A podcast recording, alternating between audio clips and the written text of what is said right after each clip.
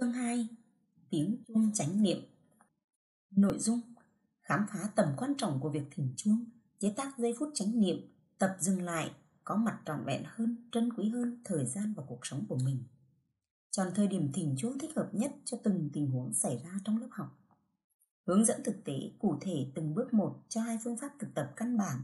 Một Thỉnh chuông.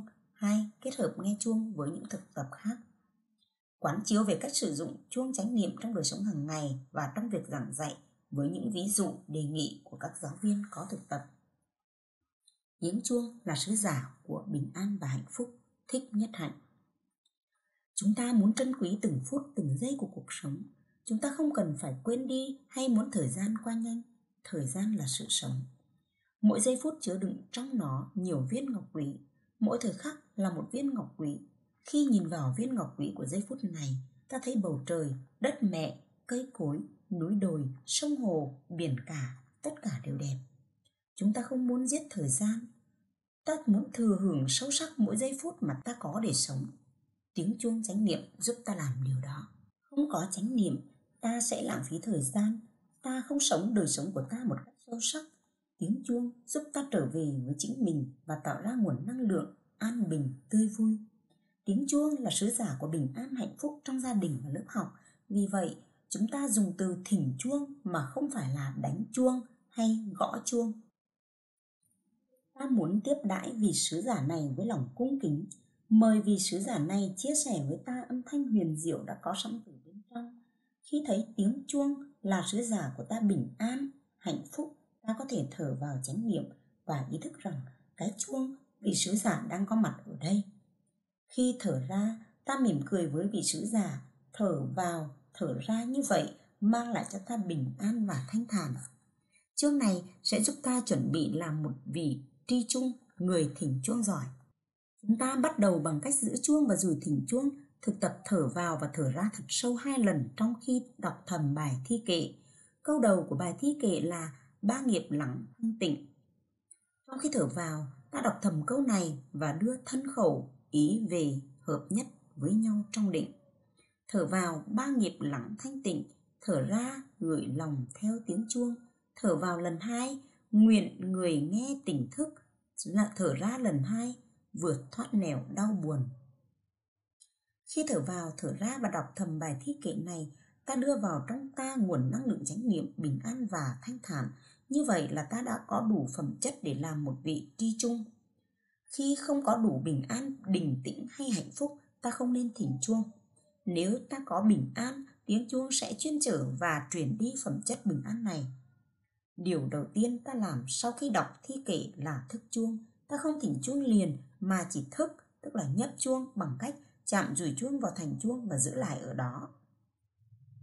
Tiếng nhấp uh, chuông này thông báo cho mọi người trong lớp biết là đã có một tiếng chuông đang chuẩn bị được thỉnh lên khi mọi người thưởng thức, hơi thở, vào, ra, dừng lại mọi nói năng suy nghĩ và sẵn sàng tiếp nhận tiếng chuông thì chúng ta bắt đầu thỉnh lên tiếng chuông đầu tiên.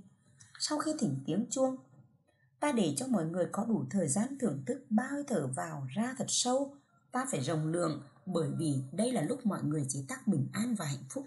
Chiều dài hơi thở của mọi người sẽ khác nhau. Vì vậy, là người thỉnh chuông, ta có thể thở bốn hơi.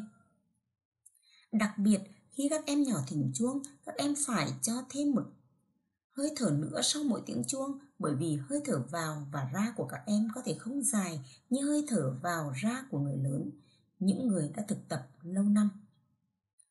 Trong khi thở vào, ta thầm nói, lắng lòng nghe, lắng lòng nghe. Chúng ta mời tất cả những tế bào trong cơ thể của chúng ta cùng tham dự lắng nghe tiếng chuông với ta một cách sâu sắc. Ta ta để tiếng chuông đi vào mỗi tế bào để giúp cơ thể chúng ta buông thư. Trong cơ thể ta có hàng tỷ tế bào đang thở vào với nhau. Vì vậy, khi ta nói lắng lòng nghe, lắng lòng nghe, nghĩa là chúng ta đang lắng nghe, chúng ta đang lắng nghe. Hàng tỷ tế bào đang lắng nghe cùng một lúc, hàng tỷ tế bào đến với nhau để tạo ra một năng lượng lắng nghe tập thể. Chúng ta không lắng nghe như một cá nhân, chúng ta lắng nghe như một cộng đồng cộng đồng các tế bào đó gọi là lắng nghe sâu lắng nghe như vậy mang lại sự bình an, thư giãn cho cả thân thể lẫn cảm thọ khi có những cảm thọ bất an, Thực tập lắng nghe như vậy là rất tốt. Ta sẽ có khả năng làm cho những cảm thọ ấy lắng dịu.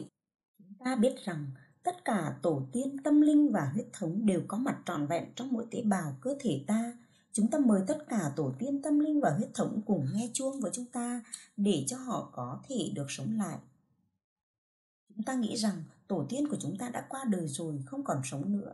Nhưng nếu nhìn sâu, chúng ta sẽ thấy điều đó không đúng. Họ luôn luôn còn sống trong mỗi tế bào cơ thể của ta. Chúng ta có thể tiếp xúc với họ bất cứ lúc nào mà ta muốn. Chúng ta có thể nói chuyện với họ. Chúng ta có thể mời tổ tiên cùng đi cùng thở ta có thể mời tất cả tổ tiên trong ta cùng nghe chuông với ta. Nghe chuông như vậy mới mang lại sự chuyển hóa và trị liệu rất là lớn khi ta thở ra, ta thầm nói, tiếng chuông huyền diệu đưa về nhất tâm. Đưa về nhất tâm là đưa về ngôi nhà đích thực của mình, là đưa ta về trong giây phút hiện tại. Giây phút mà sự sống đang thực sự có mặt cho ta. Vì vậy, trong khi thở ra và nghe chuông, ta rời bỏ quá khứ, rời bỏ tương lai, rời bỏ dự án, thiết lập thân tâm trong giây phút hiện tại để tiếp xúc với những màu nhiệm của cuộc sống trong ta và xung quanh ta dù đang ở đâu nếu có chánh niệm thì nơi đó đích thực là nhà của ta. Ta thở vào thở ra ba lần trước khi thỉnh tiếng chuông thứ hai. Với ba tiếng chuông ta có cơ hội được thở 9 lần. Buổi sáng trước khi đi làm hay đi học ta có thể ngồi xuống nghe chuông nghe một mình hoặc nghe chung với mọi người trong gia đình. Nếu thỉnh ba tiếng chuông ta có cơ hội thực tập thở vào, thở ra 9 lần. Khi một nhóm người cùng thở như vậy thì năng lượng chánh niệm và bình an sẽ rất hùng hậu, có khả năng nuôi dưỡng và trị liệu rất lớn. Nếu con em mình ngồi với mình, chúng mình sẽ cảm nhận được nguồn năng lượng ấy. Chúng ta không cần chúc mọi người có một ngày an lành tốt đẹp, chúng ta có thể làm cho ngày ấy an lành tốt đẹp bằng cách bắt đầu ngày ấy thật an lành tốt đẹp. Buổi tối cũng vậy, trước khi đi ngủ, chúng ta có thể tập trung con cái lại nghe chuông, thực tập hơi thở chánh niệm để buông thư thân thể và ý thức sự có mặt của những người thương trong gia đình. Trong ngày, bất cứ lúc nào thấy không khí trong gia đình không đủ bình an như dần dữ, bất an hay khó thở, ta có thể thỉnh chuông để cả lớp theo dõi hơi thở, buông thư và khôi phục lại sự bình an. Chúng ta có thể cài tiếng chuông chánh niệm vào máy tính để mỗi 15 phút ta có thể ngưng làm việc nghe chuông và trở về sự thưởng thức hơi thở vào ra của mình. Hướng dẫn dành cho giáo viên, thỉnh chuông và nghe chuông chánh niệm. Tại sao lại thỉnh chuông và nghe chuông? Để có kinh nghiệm tạo ra giây phút chánh niệm vui tươi, nhẹ nhàng, để dừng lại và thưởng thức giây phút hiện tại để ý thức về hơi thở và ý thức về cảm thọ ngay giờ phút này để làm cho thân tâm lắng dịu, nghỉ ngơi và buông thư để cải thiện bầu không khí trong lớp học, trong buổi họp hay trong buổi ăn cơm tập thể nhằm mang lại nhiều hạnh phúc, bình an, có khả năng buông thư và tập trung hơn để xây dựng truyền thông với người khác. Sử dụng chuông trong đời sống hàng ngày. Chúng ta sử dụng tiếng chuông để hỗ trợ cho các pháp môn thực tập chánh niệm khác như thở, ngồi thiền, đi thiền và ăn cơm chánh niệm chúng ta có thể nhắc nhở mọi người trở về với chính mình trong giây phút hiện tại, dành thời gian cho mình. Chính tâm của chúng ta thường bị phân tán, bị chi phối bởi quá khứ hay tương lai hoặc kẹt vào những lo lắng, kế hoạch ngay cả khi ta thực tập chánh niệm. Chúng ta dễ dàng đánh mất khả năng tiếp xúc với cảm thọ với những gì cơ thể ta đang nói cho ta nghe, với những gì đang xảy ra trong thế giới thực này. Tiếng chuông giúp chúng ta cắt đứt suy nghĩ bận rộn, nhẹ nhàng, ân cần và đưa ta trở về tiếp xúc với những gì đang xảy ra trong giây phút hiện tại bằng sự hiểu biết và lòng thương yêu. Tâm của chúng ta cũng dễ dàng trở về với giây phút hiện tại. Tuy nhiên, nhiều khi ta có thể bị những cơn cảm xúc mạnh, những khó khăn trấn ngự và chi phối. Trong cả hai trường hợp, ta đều tiếp tục thực tập có mặt nhẹ nhàng với chính mình và có mặt với những gì đang xảy ra nghĩa là giữ sự bình an với cái tâm khuấy động, bực bội, bình an trong sự kiên nhẫn với lòng nhân từ hay có thể với sự hài hước của chính mình. Dần dần, chúng ta có thể chọn lựa vài hình ảnh quyết định làm tiếng chuông chánh niệm thường xuyên trong đời sống hàng ngày, tức là những điều nhắc nhở chúng ta thực tập hơi thở chánh niệm, tuy ít nhưng thường xuyên. Ví dụ như đèn đỏ giao thông, ba tiếng chuông điện thoại đầu tiên, lên xuống cầu thang hay khi đóng cửa, chúng ta dùng những hình ảnh này là cơ hội để nhắc nhở chúng ta dừng lại để trở về với giây phút hiện tại. Thời gian để học các kỹ năng Chúng ta không nên thỉnh chuông một cách máy móc, chúng ta cần phải thỉnh chuông chánh niệm, học phương pháp thỉnh chuông, cần phải có kỹ năng, cần sự chuẩn bị, cần sự thực tập cho mình và cho học sinh. Học thỉnh chuông có thể rất vui thú, tuy nhiên có thể không dễ như ta nghĩ và ta thấy. Đừng bắt mình và mọi người phải làm hoàn hảo, kỹ năng thỉnh chuông đi cùng với kinh nghiệm của mình. Phẩm chất của tiếng chuông phụ thuộc vào trạng thái thân tâm của người thỉnh chuông. Thỉnh một tiếng chuông ấm và vững, ta cần thỉnh nhẹ nhàng. Vì vậy, điều quan trọng trước tiên là làm cho thân tâm lắng dịu và bình tĩnh, càng nhiều càng tốt và thưởng thức cái bình tĩnh lắng dịu đó. Là giáo viên, ta có thể học cách thỉnh chuông trước khi dạy cho các em học sinh và sinh viên của mình. Đây là một sự thực tập rất tuyệt vời, mang lại cho chúng ta sự tĩnh lặng và khinh an. Hướng dẫn tròn chuông Chuông nhật, hình cái chén với kích cỡ nhỏ, dễ bỏ túi. Kích cỡ này rất tiện cho lớp nào có tiết học ở những địa điểm khác nhau và âm thanh nghe hay. Đi kèm với chuông là cái duyệt thỉnh để nhắc nhở chúng ta là tiếng chuông đã có mặt trong cái chuông rồi. Ta chỉ cần thêm một điều kiện cuối cùng nữa thôi, đó là hành động của bàn tay để mời âm thanh lên tiếng và một cái đế để đặt chuông lên. Những chiếc chuông bằng đồng lớn hơn thì khi thỉnh lên sẽ nghe những âm thanh ấm và hùng. Những chiếc chuông lớn hơn tạo ra những âm thanh lớn hơn, rất tốt để sử dụng trong những lớp học lớn hơn, trong những hội trường hay đi thiền hành ở ngoài trời. Có thể tải tiếng chuông chánh niệm trên trang làng mai, cài vào máy tính hay smartphone để dự bị. Phòng khi chuông có trục trặc, nhiều chương trình ứng dụng app cũng có tiếng chuông chánh niệm. Nếu trong một vài hoàn cảnh mà việc sử dụng chuông khiến cho chúng ta có cảm giác mang tính tôn giáo thì ta có thể dùng một thanh chuông à, hay một cái thước tam giác có khả năng tạo ra âm thanh để có thể thích ứng với hoàn cảnh của mình.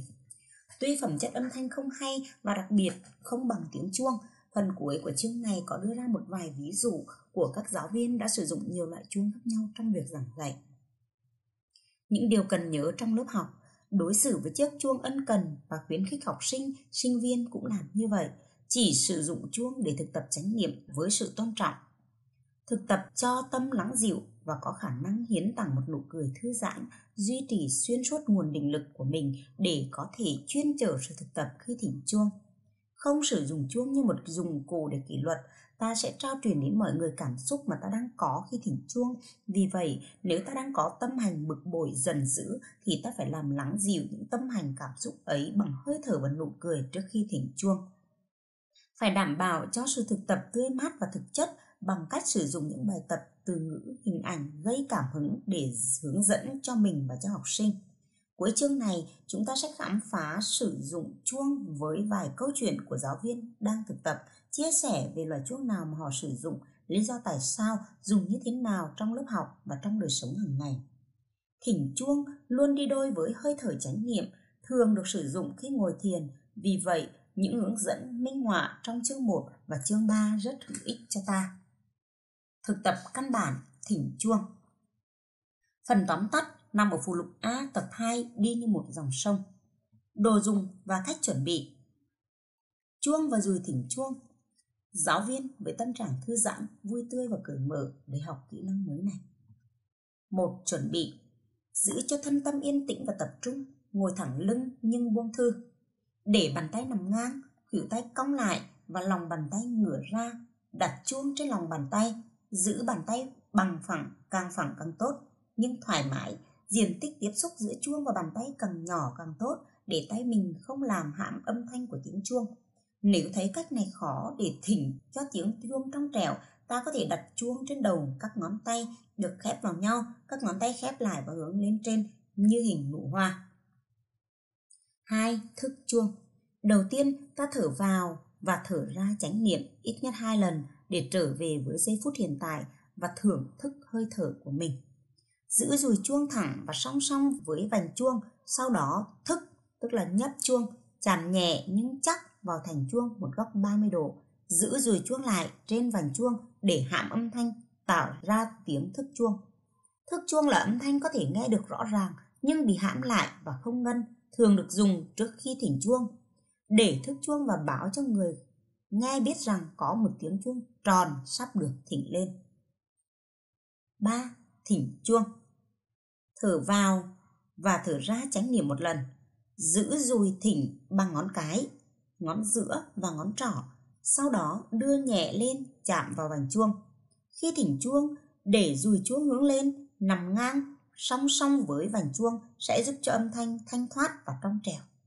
Thực tập và thử nghiệm vài lần giữ cho sự thực tập nhẹ nhàng, thích thú và thoải mái, ta sẽ tìm ra được cho mình cách thỉnh chuông hay. Tiếng chuông hay là tiếng chuông trong, rõ và hùng. 4. Nghe chuông Thở vào và thở ra chánh niệm một cách tự nhiên thêm vài ba lần nữa để tiếng chuông thấm vào từng tế bào cơ thể của ta. Chúng ta có thể sử dụng bất kỳ bài thực tập nào được liệt kê ở phần cuối của những bài thực hành nghe chuông. Thực tập căn bản, nghe chuông. Phần tóm tắt của bài thực hành này nằm trong phần phụ lục A tập 2 đi như một dòng sông. Bài thực hành này cho ta những hướng dẫn nghe chuông căn bản và nhiều đề nghị sâu hơn cho sự thực tập.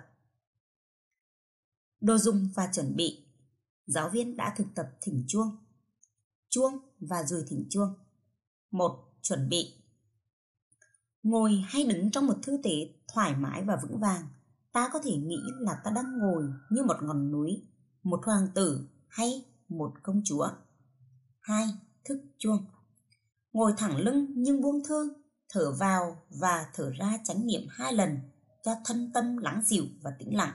Sau đó tỉnh một tiếng thức chuông. ba Thỉnh chuông Thở vào và thở ra chánh niệm thêm một lần nữa. Hoàn toàn tập trung vào hơi thở vào, ra khi thấy mình đã sẵn sàng thì thỉnh một tiếng chuông tròn. Ta có thể thỉnh một lần, hai lần hoặc ba lần. Giữa mỗi tiếng chuông, ta phải cho phép mình thở ba hơi vào ra thật đầy. Khi kể nghe chuông, phần này không bắt buộc. Ta có thể chọn một trong những bài thực hành khác dưới đây. Khi kể nghe chuông, lắng lòng nghe, lắng lòng nghe, tiếng chuông huyền diệu đưa về nhất tâm những bài tập khác về nghe chuông. Chọn một trong những bài thực hành sau, thực tập bao nhiêu lần cũng được, sao cho mình thấy thong thả, trầm rãi và dễ chịu. Giữa mỗi lần, ta nên dừng lại và quán chiếu, chỉ sử dụng một hoặc hai bài cho mỗi lần thực tập hay mỗi bài học. Chúng ta có thể đọc thầm bài thi kệ này trước khi tiếng chuông được thỉnh lên để chuẩn bị thân tâm và giúp các em chuẩn bị thân tâm sẵn sàng nghe chuông Đọc sau khi nghe chuông để giúp sự giữ sự tập trung, đọc thầm một câu với hơi thở vào và đọc một câu với hơi thở ra. Chú ý tới những suy nghĩ đi lên, sau đó xem thử ta có khả năng để chúng ra đi một cách nhẹ nhàng hay không. Ta có đưa sự chú tâm trở về với tiếng chuông và ý thức về hơi thở vào ra hay không, để cho tiếng chuông đi vào với mỗi tế bào, cơ thể của ta. Sử dụng tiếng chuông để giúp ta trở về tiếp xúc với hải đạo từ thân trung tâm của mình, nơi mình thấy an toàn, vững chãi và kiên cố. Tâm vào tiếng chuông cho đến khi không còn nghe nữa. Mời các em học sinh di chuyển quanh phòng. Khi nghe chuông thì dừng lại, thở. Sau ba hơi thở hay khi tiếng chuông chấm dứt, các em bắt đầu di chuyển trở lại. Đối với những em học sinh nhỏ tuổi và hiếu động hơn thì cách này có thể hiệu quả hơn khi ngồi. Mời các em học sinh đếm xem các em thở được bao nhiêu hơi, thở vào, thở ra, đếm một. Mời các em mở mắt ra khi các em không còn nghe tiếng chuông nữa và đưa các ngón tay lên để ra dấu các em thở được bao nhiêu hơi. Nhìn sâu, những câu hỏi quán chiếu về sự thực tập nghe chuông. Sau đây là một vài câu hỏi cho giáo viên dùng để từ quán chiếu hoặc sử dụng cho các em học sinh chia sẻ trong lớp hoặc để những câu hỏi này đi vào tâm thức các em, ta không cần phải sử dụng hết các câu hỏi, đây không phải là bài kiểm tra. Tiếng chuông có thể giúp mình tìm thấy trung tâm bình an, thấy hải đạo từ thân không? Hay lo lắng, bực bội, điều gì xảy ra cho mình? Khi suy nghĩ đi lên, mình có khả năng đem tâm về với tiếng chuông hoặc hơi thở không? Duy trì sự tập trung vào hơi thở và tiếng chuông khó hay dễ? Ta có thể thêm vào một số câu hỏi thích hợp khác, đặt những câu hỏi đơn giản, cởi mở, có tính chất khuyến khích mà không lên án chấp nhận tất cả những câu trả lời, kể cả những câu trả lời tiêu cực và câu trả lời em không biết. Nhẹ nhàng hướng sự chia sẻ về những kinh nghiệm hiện tại có thực trong cuộc sống.